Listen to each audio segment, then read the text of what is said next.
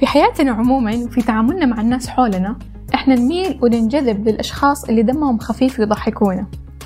طيب مصطلح فلان دمه خفيف كناية على حس الدعابة اللي عنده. من فين جاء؟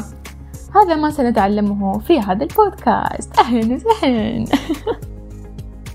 الضحك يعتبر إحدى طرق أو وسائل التعبير عن المرح والتسلية.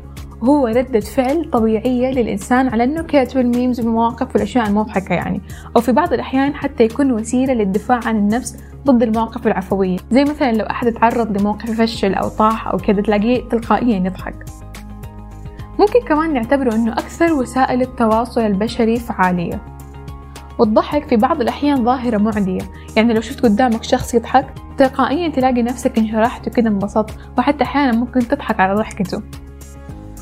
طيب نتكلم من جانب علمي شوية عشان نفهم الموضوع. إيش الشيء اللي يصير في أدمغتنا لما نسمع نكتة تضحك أو يعني إيش الشيء اللي يخلينا نضحك؟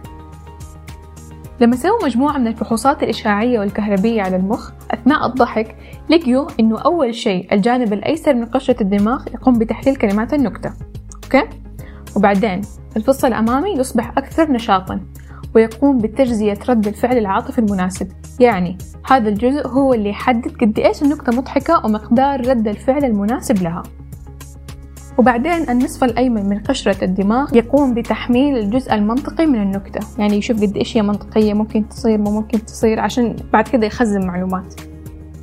وبعد ما خلاص حلل النكتة وفصفصوها وكل شيء تبدأ موجات الدماغ في الانتشار حتى تصل إلى منطقة المعالجة الحسية من الفص الجداري. وهي المنطقة الخلفية من المخ واللي تحتوي على خلايا آه، لتحليل الإشارات المرئية. وبعد ما خلاص تصل هذه الموجات تبدأ عندها الاستجابة الحركية للمزحة. وعلى حسب رد الفعل المناسب وعلى حسب أسلوب الشخص أحيانا في ناس بس تضحك أو تصدر أصوات أحيانا في ناس تدمع لو مرة يضحك أحيانا في ناس ترفس وكذا وتصفق وتسوي أشياء مجنونة. وسبحان الله هذا كله يصير في ثواني قليلة فقط. سلسلة الضحك هذه تبدأ في المخ عندما يعتقد أن هناك فكاهة أو يعني في شيء يضحك وفي ثلاث نظريات عن كيفية إيجاد الشيء المضحك.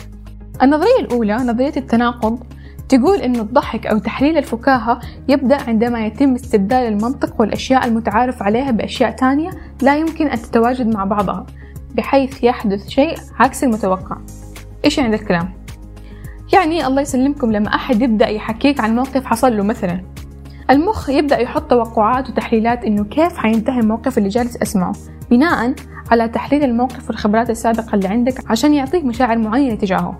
بس لما الموقف ينتهي بشكل مخالف للي عقلك توقعه بحيث يجبر المخ على تغيير ما تم التجهيز له وبشكل مفاجئ عندها يبدأ الارتباك ويتحرك المخ نحو عملية تجهيز الضحك وإعطاء رد فعل مختلف. النظرية الثانية نظرية التقدم. والتي تعتمد على تركيز المخ على نقص وأخطاء الآخرين بالنسبة لنا ويبدأ يتولد الموقف المضحك في المخ. زي مثلا لما أحد يتصل على صاحبه يقول ضيعت جوالي ماني قادر ألاقيه أو مثلا لو لو أحد طاح قدامنا. صراحة شوفوا المفروض إن إحنا ما نضحك بس هو بصراحة يضحك يعني شوي. النظرية الثالثة نظرية الارتياح وهي النظرية التي يعتمد عليها صانعو أفلام الكوميديا وهي الأكثر فعالية. في الوقت اللي كده كل أحد يكون متوتر وعلى أعصابه إنه لا ماي جاد إيش قاعد يصير؟ تعرفوا هذه اللحظات من الفيلم؟ يقوم المخرج باستخدام الكوميديا عشان يعطي الانطباع بالارتياح في الوقت الصحيح فخلال ثواني يتبدل التوتر لضحك ومرح. كثير مننا يعاني من مشاكل نفسية نتيجة للضغوط اليومية والحياتية يعني كلنا عندنا ضغوط من العمل والمنزل والدراسة وغيرها يعني أشياء كثير مرة. وهذه الضغوط. إذا زادت عن حدها تبدأ تسبب مشاكل نفسية تحتاج لمساعدة مختص ويمكن حتى يوصل الحال للشخص أنه يدخل في نوبات من القلق والاكتئاب والأرق لا سمح الله. وطبعا في هذه المرحلة يحتاج الشخص لمساعدة طبيب مختص وتعددت الوسائل والطرق لعلاج هذه المشاكل. لكن مؤخرا أصبحوا يستخدموا الضحك لما شافوا قد إيش هو إيجابيا يؤثر في الإنسان نفسيا وجسديا. من بعض فوائد الضحك إنه هو يحمي قلب الإنسان. فالإنسان لما يضحك تزيد عنده مساحة البطانة الوعائية الدموية واللي يخلي الدم يتدفق بشكل جيد ويمنع حدوث تصلب الشرايين. عشان كده لما نشوف أحد مرة قاعد يضحك مرة مرة بقوة خلاص وجهه مرة يحمر لأنه في دم مرة كتير جالس يمشي. والضحك كمان يقوي جهاز المناعة. فضغوطات الحياة اللي تكلمنا عنها قبل شوية تسبب نقص في المناعة. عشان كده في المستشفيات وخصوصا في أقسام الأطفال أحيانا يتواجد مهرج ويكون جزء من العلاج.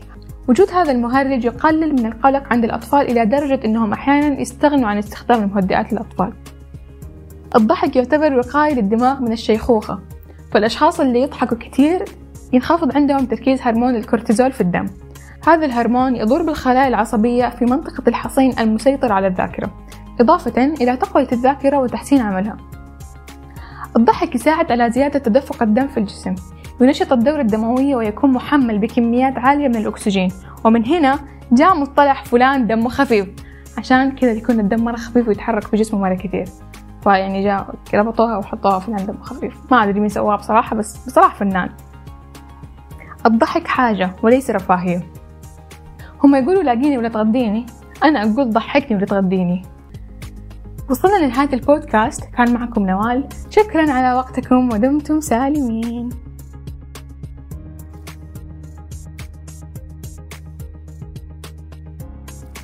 عندها يبدأ الارتباك ويتحرك المح المح عندها يبدأ الك... دقيقة. الضحك يعتبر وقاية للدماغ من الشيخوخة. واو زبطها زبطها